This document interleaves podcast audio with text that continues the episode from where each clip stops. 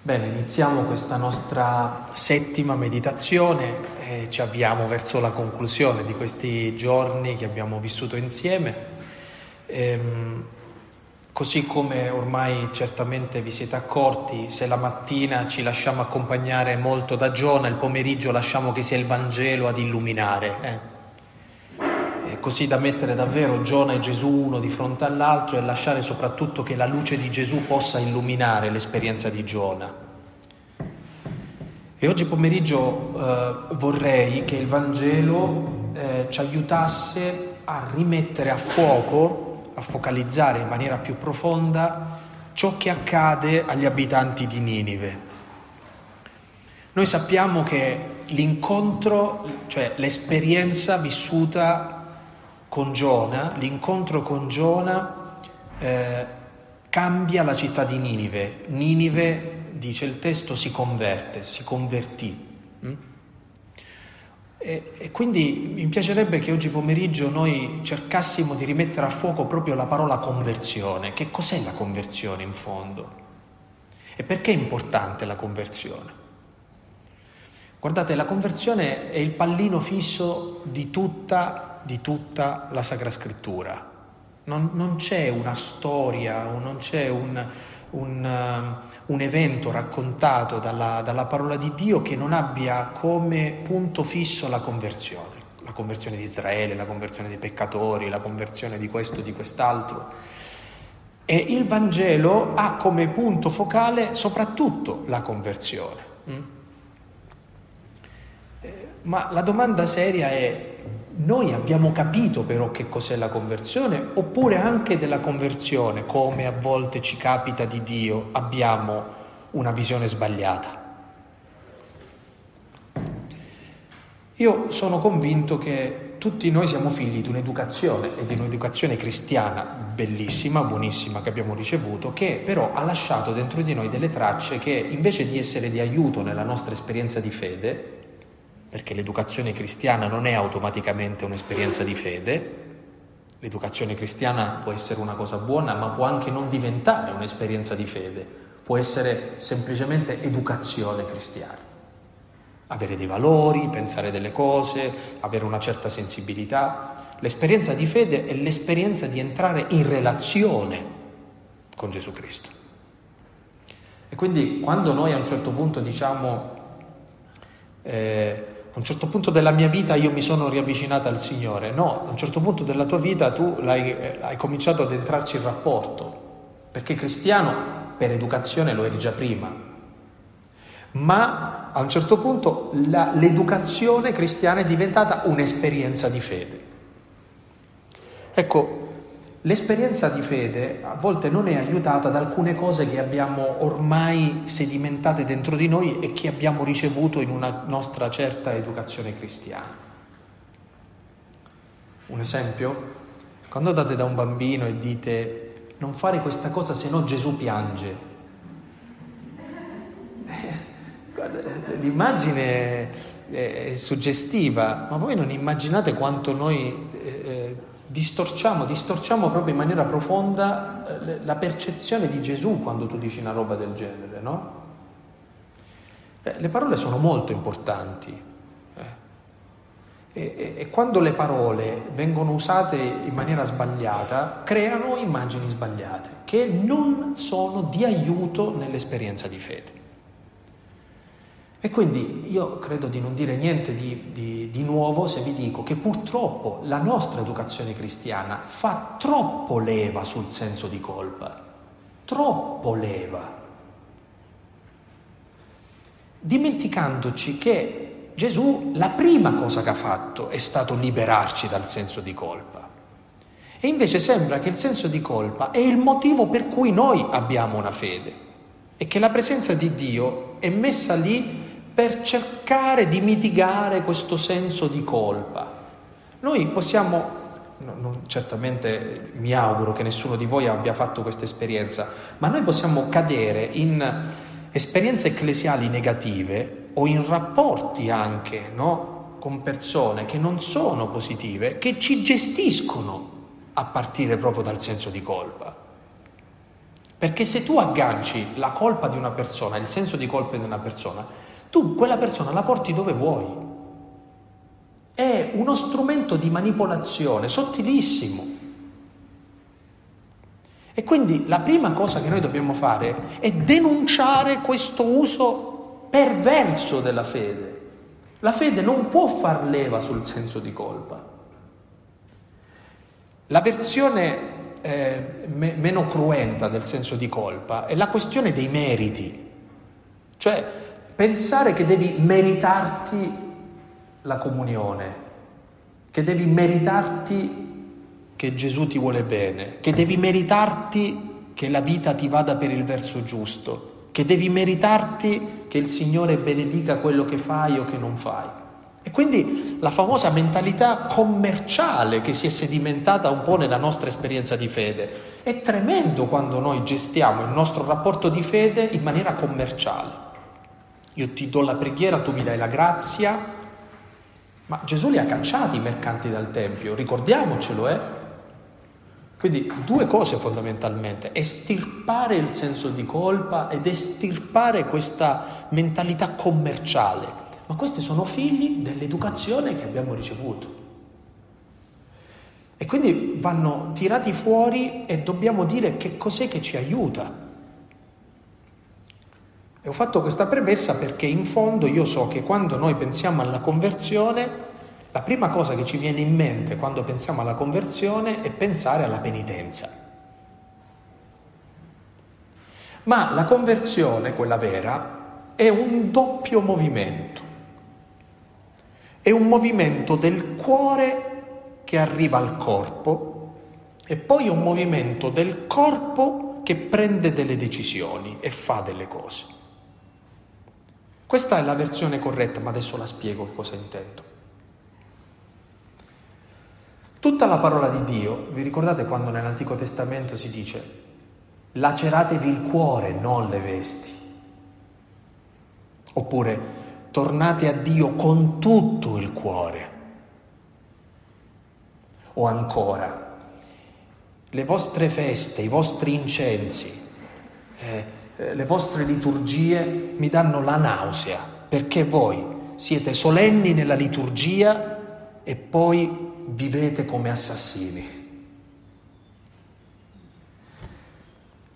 Ciò che conta, la priorità di tutto, non può essere ciò che è fuori di noi, ma ciò che è dentro di noi, e cioè il nostro cuore. Abbiamo insistito tanto parlando del cuore duro, no? E non solo, anche del suo contrario. Ma voi sapete che se tu cerchi di gestire la tua vita soltanto regolando la parte esterna, lo stesso gesto può assumere un doppio significato. Quella donna che entra a cena a casa di Simone il fariseo e bacia i piedi di Gesù, fa un gesto, ad esempio bacia Gesù. Ma io vi ricordo che anche Giuda bacia Gesù. Come facciamo a qualificare che quel bacio è buono o no, se non per il cuore che c'è dietro quel bacio? Quindi non basta il bacio, ba- bisogna domandarsi che cuore c'è dietro quel bacio. E quando tu pensi che basta dire l'ho baciato, sì, ma con quale cuore? Tu puoi anche eh, dare una carezza a una persona, ma con che cuore dai una carezza? Puoi anche portare un bicchiere d'acqua a un ammalato, ma con che cuore porti quel bicchiere d'acqua? Contro voglia, ad esempio? Per dovere? Perché, sta scritto, perché sei un os e quindi sta scritto nel tuo contratto? oppure perché ci tiene a questa persona. Io vi assicuro che nel medesimo gesto il non verbale è eloquente.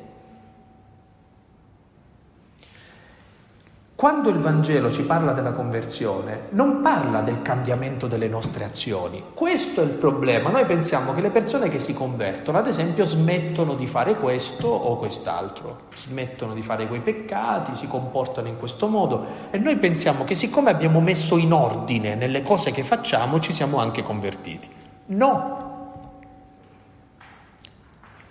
Ce ne accorgeremo quando torneremo da Giona. Giona formalmente la fa la volontà di Dio, la fa, ma con che cuore la fa?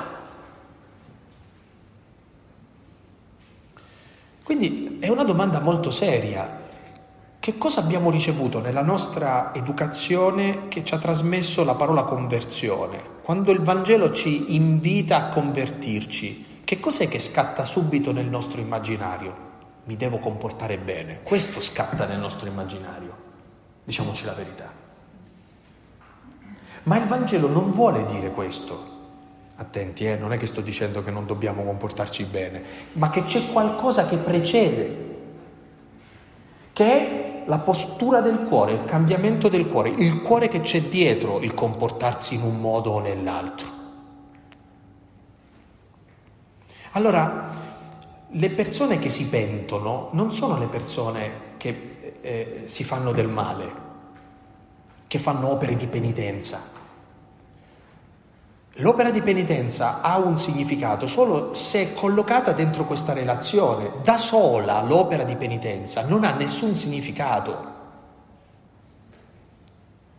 Se io faccio eh, eh, dieci digiuni, quella cosa in sé non ha nessun significato se non ho cambiato il cuore.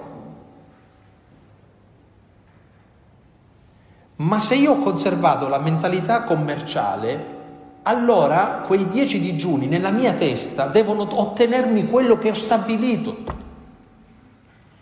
E qui si viene a creare una roba pazzesca nella nostra esperienza di fede.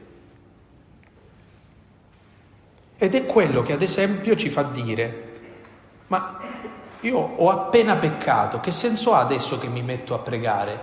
Ma proprio perché hai peccato devi pregare. Oppure mi sembra che la mia preghiera non ha nessun valore sapendo quello che io ho fatto, quello che ho pensato, quello che io ho detto. Perché nella nostra testa c'è sempre il voler eh, salvare innanzitutto l'apparenza, la forma, poi pensiamo anche alla sostanza.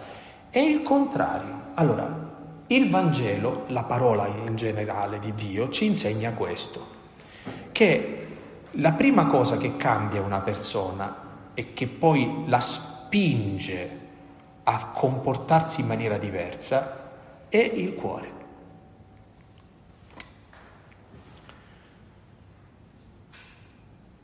Per carità, io credo che magari voi non fate sta roba, no? Ma ogni anno noi arriviamo in Quaresima e noi siamo convinti davvero che la Quaresima è fare i fioretti, cioè pensiamo che ciò che rende la Quaresima un tempo diverso sono le opere quaresimali che abbiamo scelto di fare. Ma ben vengano quelle opere quaresimali, ma la domanda è qual, è qual è il cuore che ci ha spinto a fare questo? Non semplicemente fare queste cose. Qual è l'errore che facciamo? Noi non facciamo dal cuore al corpo, noi vorremmo fare il contrario, dal corpo al cuore. Vorremmo fare qualcosa esternamente a noi, con la speranza che poi abbia anche una ricaduta nel cuore. No, è il cuore il punto di partenza, non la parte esterna. Ritornate a me con tutto il cuore, laceratevi il cuore, non le vesti.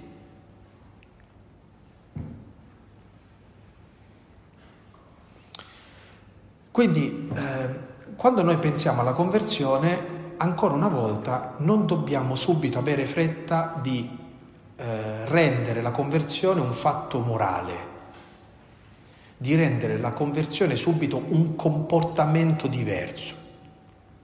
La conversione è a un certo punto riscoprire di avere un cuore di carne. Toglierò da voi il cuore di pietra e vi darò un cuore di carne dice il Signore. E l'unica via che ci conduce a questa conversione è una sola parola, è l'umiltà. E l'umiltà, questo lo diciamo tante volte ma forse non ci è entrato dentro, l'umiltà non è la frustrazione, l'umiltà è ciò che il Vangelo intende dirci quando ci dice che dobbiamo umanizzarci se tu ti umanizzi, allora questa roba comincia a funzionare dentro la tua vita. E una persona vive l'umiltà, cioè si umanizza, quando comincia ad accogliere se stesso, ad accogliere la propria miseria, a far entrare l'amore di Dio nella propria creaturalità, a, fare, a cominciare a portare luce esattamente lì dove... Tutta, tutta roba che già conosciamo ma che noi dimentichiamo, perché dimentichiamo che senza l'umiltà non si progredisce nella vita spirituale e nell'esperienza di fede. E l'umiltà è umanizzare la vita, umanizzarla. Più una persona diventa umana, più una persona è pronta a fare un'esperienza di fede. Più una persona è cinica, più è tagliata fuori. La cosa peggiore che possa accadere a noi è la superbia spirituale. La cosa peggiore. Superbia spirituale è una cosa che ci fa ridere perché è uno che dice eh, sono umile e me ne vanto. Ci fa ridere quando la diciamo così, no? Ma in fondo nessuno lo dice in questo modo, ma si colloca in una posizione in cui dice, ma guardate, faccio una confessione pubblica, eh? Anche io la sera, quando vado a celebrare con Pieta, faccio il mio esame di coscienza e lo so che la mia lotta quotidiana è più o meno questa, cioè dire, nel mio esame di coscienza oggi ho detto tutto il breviario, non mi è saltata nemmeno l'ora media, e la soddisfazione che provo in quel momento che è tutta a posto, eh? Ma il Signore mi ha, mi ha chiesto di pregare il breviario perché la sera arrivo e faccio vai, fatto. E, e, sono a gara con me stesso. Ma quella non è, non è sintomo di, di, maturità spirituale. Eh?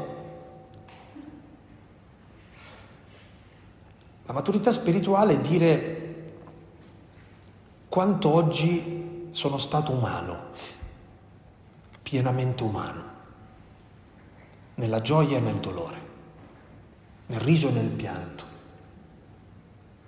nella misericordia, nella compassione, ma anche nella fermezza, nella risolutezza, nella decisione, perché l'umanità non è semplicemente la compassione che accoglie, ma anche la fermezza che fa i tagli giusti un medico che si trova davanti a un paziente che ha eh, un, il dito del piede in cancrena e dice oddio poverino, mo mi dispiace che invece di averne dieci dita dei piedi ne avrà nove, no, fammelo disinfettare e basta, dai. Quella compassione condanna a morte quella persona. Là bisogna avere la risolutezza di andare lì a tagliare. E questo significa essere umani. Questa è l'umiltà. Ora, siccome il Vangelo di Marco è quello che ci sta accompagnando un po' in questi giorni, c'è una cosa a cui io non avevo fatto molto caso, poi mi è balzato uh, all'occhio. Proprio all'inizio del Vangelo di Marco ci sono due chiamate alla conversione. Una la fa Giovanni Battista e una la fa Gesù.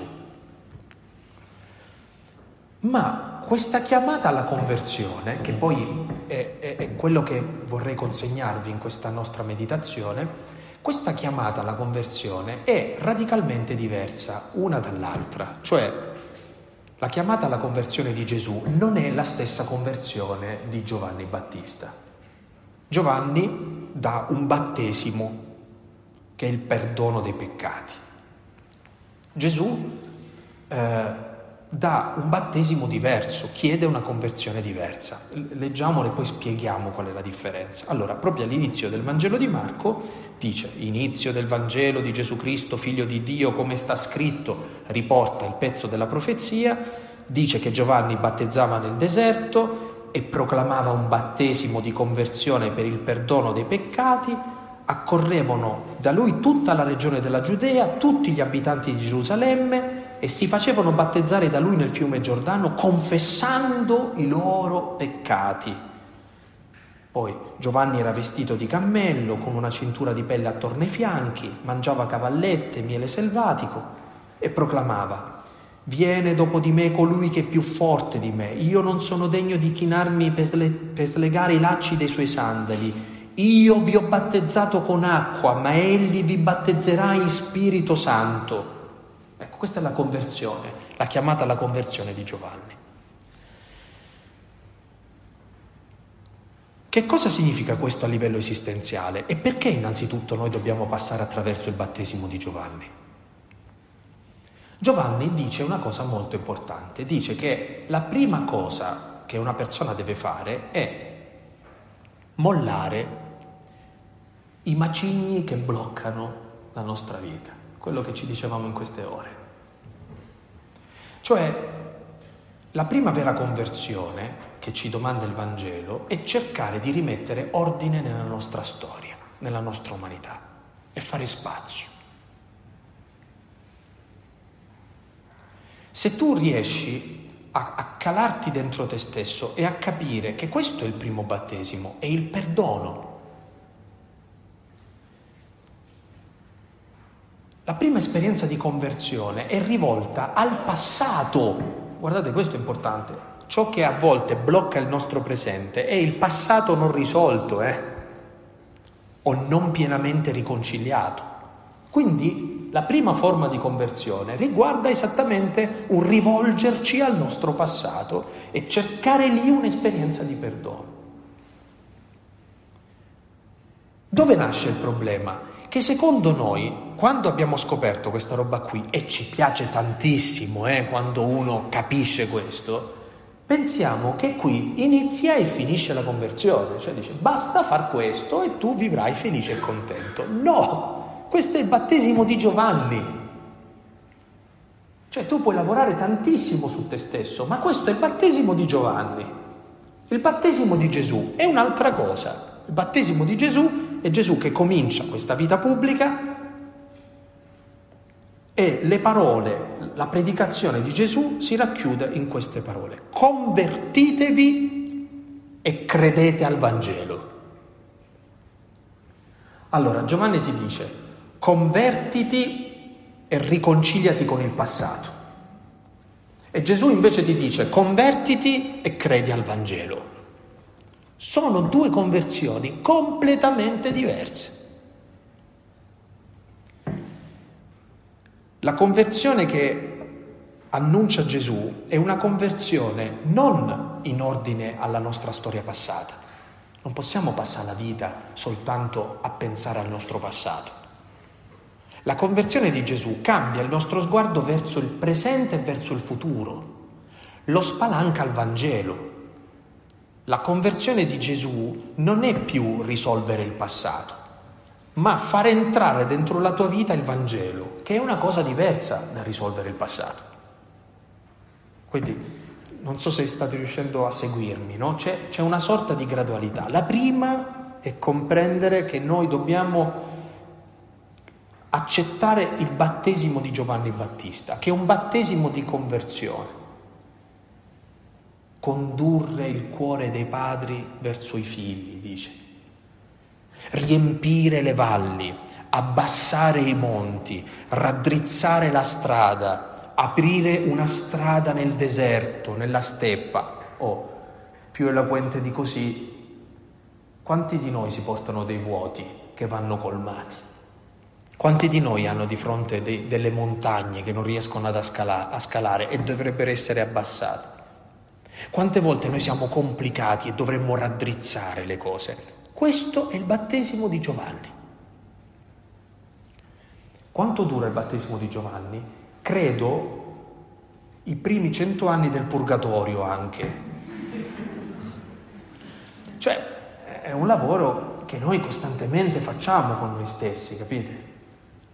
E, però non dobbiamo confondere il cristianesimo con questo, perché nessuno si scandalizzi. Eh? Questa roba qui la può fare una persona anche senza avere la fede. Eh? Una persona che si vuole bene può fare tranquillamente questa roba qui, perché volersi bene fare una cosa del genere è un affare. E noi, siccome l'abbiamo detto all'inizio, che dobbiamo partire dall'umiltà, cioè dall'umanizzazione, dobbiamo innanzitutto insegnare fa- ad essere umani. Ed essere umani significa fare una cosa che umanamente possono fare tutti. Mettere ordine dentro noi stessi chiamare le cose per nome, trovare, cercare di fare la nostra parte, renderci conto che questo ci aiuta, che questo raddrizza, che questo riempie, che questo abbassa, che questo ci riconcilia. Benissimo, è un lavorio continuo con noi stessi, noi siamo sempre un, un work in progress, siamo sempre un lavoro in corso. Ma non è il cristianesimo, è la base del cristianesimo. Gesù ci dice un'altra cosa, ci dice di convertirci non per aggiustare, per credere al Vangelo. Cioè ci spalanca un'altra dimensione, che è un po' come dire, bisogna innanzitutto svuotare la cantina da tutta questa immondizia. Fatto. Beh, e dopo che c'hai la cantina vuota, che te ne fai? Che te ne fai di quello spazio? Dopo che la strada l'hai raddrizzata? dopo che c'hai davanti un paesaggio immenso, dopo che hai creato tutto quel vuoto, quel vuoto, quel vuoto va riempito. Non basta fare vuoto, non basta mettere in ordine. Gesù ci dà il Vangelo perché riempie quel vuoto che abbiamo creato dentro di noi. Lo riempie Lui. Permettetemi di citarvi questa questa parabola, questo esempio che Gesù fa a un certo punto nel Vangelo. Dice, quando tu scacci un demonio da una casa, da un uomo, il demonio se ne va e quindi la casa finalmente è vuota. Ma se rimane vuota, il demonio torna con altri sette e la situazione di quell'uomo è peggiore della prima, dice.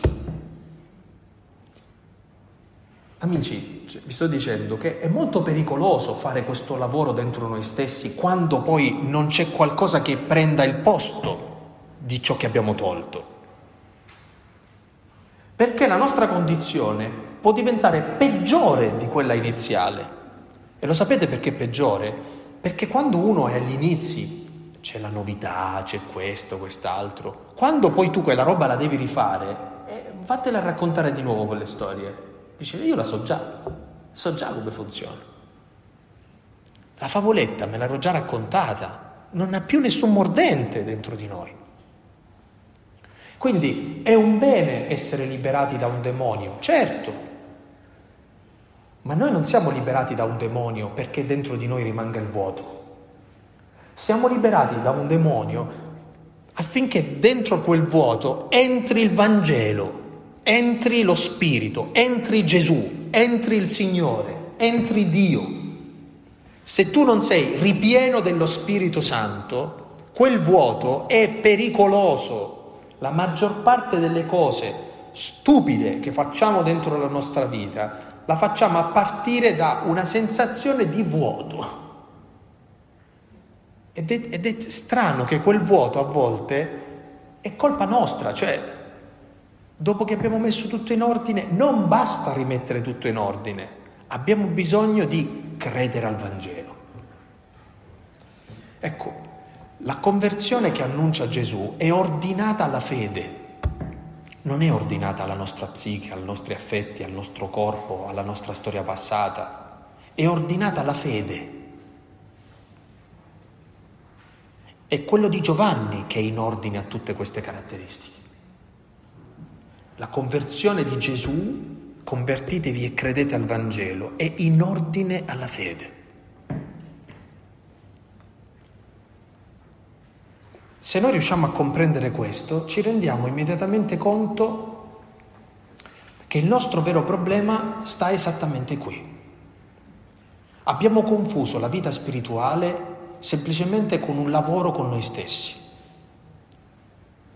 Abbiamo confuso la nostra vita spirituale semplicemente con un eh, rimettere in ordine, quando la vita spirituale non è creare il vuoto, ma ricevere un pieno.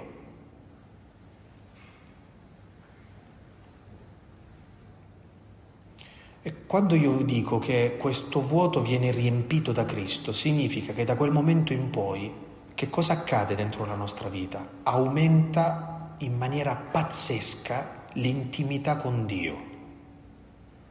E quindi tu senti di essere pienamente connesso con tutta la realtà, perché tutto parla e grida di te, dice un salmo. E quindi ogni cosa è un alfabeto di questa relazione con Dio.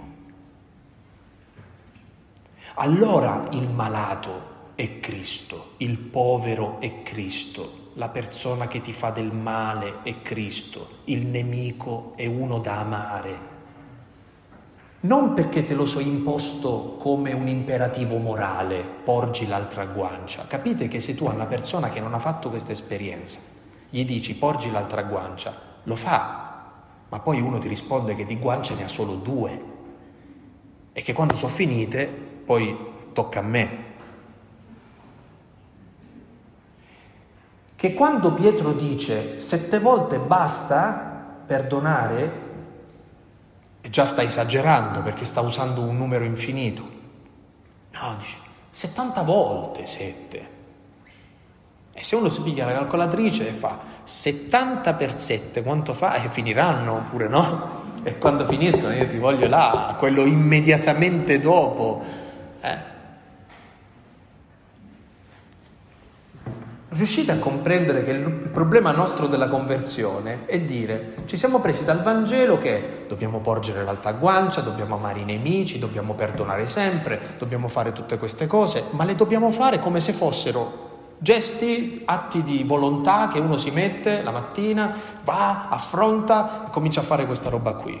No, quella roba qui tu riuscirai a farla quando tu sarai pieno del Vangelo, pieno di Lui, pieno di Spirito. Dentro di te c'è la presenza di Gesù che opera in questo modo e ti porta a perdonare, ad amare, a comportarti in quel modo. La morale è la conseguenza di una relazione, non il presupposto di questa relazione. Ecco l'errore che facciamo che noi pensiamo che se usiamo la morale come presupposto sarà una conseguenza tutto il resto. Non è così, non è automatica come cosa. C'è un capovolgimento di prospettiva, tant'è vero che la parola conversione significa proprio cambiamento di prospettiva, stravolgimento di mentalità. Il Vangelo ci aiuta a convertirci perché fornisce a ognuno di noi una visione delle cose che noi non abbiamo, diversa, e ristabilisce delle priorità. Ad esempio, e questo è importante perché altrimenti magari ognuno di noi può entrare eh, in paranoia con se stesso, no? dice torniamo un attimo a Giovanni Battista. C'è un momento in cui noi siamo pienamente vuoti? Forse no, cioè non c'è un momento in cui noi siamo pienamente vuoti, ma anche quando non riesci a svuotare tutto di, di questa tua interiorità, ciò significa anche quando non riesci a risolvere tutto, però questo battesimo di Giovanni Battista ti aiuta di nuovo a riorganizzare le cose, ad esempio a non considerare più il centro di quella cantina una sedia, la sedia la metti a un lato, relativizzi le cose. Ci sta, ma non è il centro. Tutto questo lavoro è buonissimo, ma poi la nostra vita esige un centro, qualcuno se lo deve prendere questo centro. Qualcuno dovrà prendere il, il, il, punto di appoggio principale. Chi ce l'ha? Se non ce l'ha Dio, ce l'ha qualcos'altro. Se ce l'ha Dio, tu sei libero. Se non ce l'ha Dio, non sei libero. Questo è, è, è, è il cambiamento. Se padrone della tua vita sono le cose, tu non sei libero. Se Dio è il padrone della tua vita, tu sei libero, perché se Lui è il padrone, il suo modo di esercitare il dominio è renderti figlio. E chi è il figlio? Uno che partecipa del padrone. Figlio mio, tutto ciò che è mio è tuo, gli dice al figlio maggiore, ricordate? Tutto ciò che è mio è tuo, ma quello anche se, se, se è giuridica come cosa, eh, non ci crede, non vive come figlio. Quindi io credo che sia assolutamente importante per noi capire che dobbiamo convertirci, ma di una conversione che ha un punto di partenza diverso, è il cuore, non le nostre azioni. E le nostre azioni sono solo un aiuto. Sia chiaro, l'ho detto anche all'inizio di questo nostro percorso, ognuno di noi ha bisogno di una regola nella vita, non può vivere eh, senza regole. Ma non bisogna pensare che basta la regola, c'è bisogno di questa esperienza. Una persona si converte non perché dopo che ha vissuto una cosa brutta e si è sentito rimesso al mondo, torna a fare le cose perché dice, bah, l'altra volta non l'ho fatta, questa volta la faccio. La domanda è, ti è cambiato il cuore? Con che cuore stai facendo le cose? È una bella domanda questa, eh? con che cuore stai a fare il prete? Con che cuore stai a fare il genitore? Con che cuore stai a fare il laico? Con che cuore stai facendo il religioso, la religiosa? Con che cuore stai facendo l'insegnante? Con che cuore stai vivendo la tua vita? Con che cuore? Non con che onestà e basta. Perché noi pensiamo che sia soltanto dice, ma io in ufficio non rubo. Quando devo fare mi segno tutto, non, non, non, rubo, porto sempre lo scontrino, faccio tutto, va benissimo, tu sei una persona onesta. La domanda è con che cuore stai facendo quella roba lì? Ecco la conversione, ecco il cambiamento. Perché il cuore che si converte non è il cuore che ha trovato soltanto un ordine umano, ma è un cuore pieno di Vangelo pieno cioè di questa buona notizia. Per noi questa buona notizia è una persona, il Vangelo per noi è Gesù Cristo.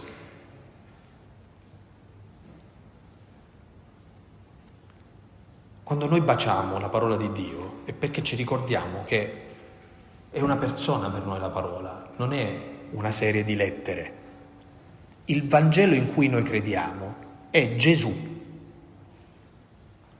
quindi quando diciamo che abbiamo il cuore pieno di Vangelo, stiamo dicendo che abbiamo il cuore pieno di Lui. Io in te, tu in me. Non vi ricorda la preghiera che Gesù fa con il Padre? Come io e te siamo un'unica cosa, così anche loro siano un'unica cosa. Come io e te siamo uniti noi siamo chiamati ad essere nella stessa unità con Gesù. Gesù è unito al Padre, noi siamo uniti a Gesù. E siamo entrati nella Trinità in questo modo. E che cos'è una persona che si è convertita? Una persona in cui abita la Trinità.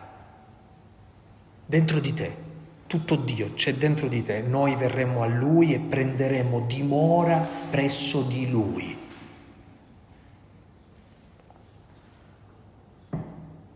Questo percorso che se dovessimo definirlo dovremmo dire che è un percorso di eh, divinizzazione, eh? è una cosa che forse abbiamo già incontrato dentro la nostra vita.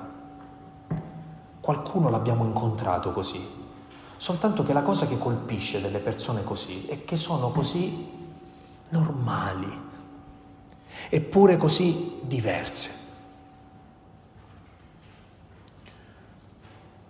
Ho avuto la gioia di conoscere, prima che morisse, veramente poche settimane prima che morisse, andai in Calabria, era agosto e il giorno del suo compleanno conobbi Natuzza Evolo. Eh. Lo so che tutti noi siamo impressionati soprattutto dai doni mistici di questa donna. Io riporto, mi riporto da quell'esperienza non solo i doni di questa donna, le parole che mi disse, eccetera, ma c'è una cosa che mi fa compagnia, cioè la sento proprio come un calore. ho avvertito in questa donna un senso di tenerezza che non avevo mai incontrato nella mia vita. Una persona ignorante, una nonna, come tante ce ne sono nelle nostre case, eccetera, ma luminosa, una donna normalissima, eppure diversissima. Mi veniva alla mente l'immagine che Mosè incontra nel deserto quando vidi un roveto che bruciava ma non consumava quello che c'era sotto. Era presente il fuoco ma non toglieva nulla a ciò che c'era sotto quel fuoco. Pensando a quella donna io dico, io ho incontrato qualcuno che veramente è abitato dalla Trinità. E questa donna si è fatta santa, uno dice per i doni, per i messaggi, no, no, perché ogni giorno ascoltava 100, 200, 300 persone, le ascoltava. E però poi se doveva fare le melanzane fritte le faceva comunque, eh, le sapeva fare bene. Non è forse questa la, eh, la disarmante normalità a cui ci chiama la vita spirituale, in cui in tutta quella normalità c'è la divinità però. Incontri qualcuno così e tu sei evangelizzato dalla presenza di queste persone, dalla sola presenza. È, è, è Giona che attraversa Ninive, e dice parole tra l'altro sue esagerate, ma la sua presenza.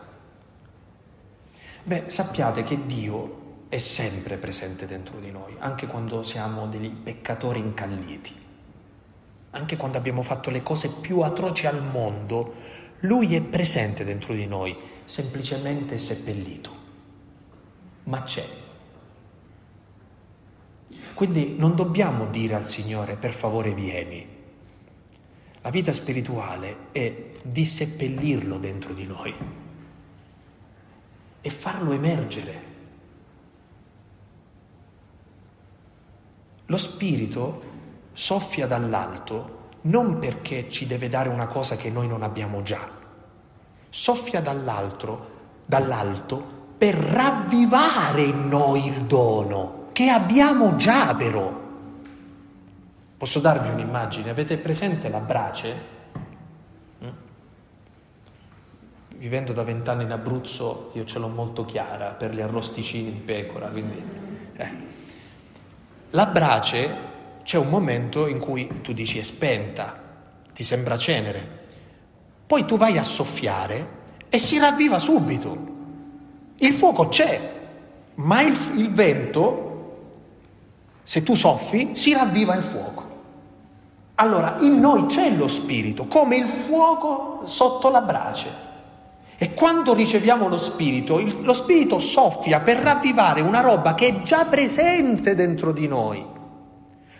Fratelli, noi siamo tempio dello Spirito Santo, lo siamo già. Non dobbiamo aspettare. Per questo possiamo anche permetterci di trovarci nella zona più lontana del mondo, dove non c'è niente, nessuno, dove non troviamo una chiesa, un tabernacolo, niente e basta tornare dentro noi stessi per poter stare alla presenza del Signore e non è una questione psicologica. Ma noi non siamo ancora capaci di fare questo, di incontrare il Signore dentro noi stessi.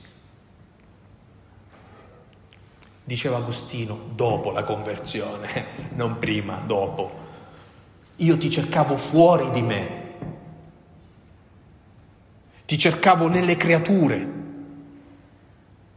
e tu invece eri più intimo di me a me stesso. Quanto è bella questa, questa frase, più intimo di me a me stesso. San Pietro nella sua lettera la traduce in questo modo, l'uomo nascosto nel cuore. Nel nostro cuore è nascosto chi stiamo cercando che è lo stesso che incontriamo nel tabernacolo, nell'Eucaristia, è lo stesso che incontriamo nel fratello e nella sorella. Ma quando Gesù che è dentro di me, incontra Gesù che è nel sacramento, Gesù che è nel fratello e nella sorella, cosa accade? Che si ravviva il dono. Non so se sto rendendo l'idea. Eh? Quindi non è che dobbiamo dire Gesù è solo lì. Gesù innanzitutto è dentro ognuno di noi e noi dobbiamo fargli spazio, farlo emergere. Servire Gesù che è nel prossimo senza farlo incontrare con Gesù che è dentro di me, sapete che cosa fa? Che io al prossimo posso dare dei servizi ma non la cosa che gli serve. Perché quella persona riceverà davvero la carità quando in me incontrerà qualcosa che ravviva il dono che c'è dentro di lui.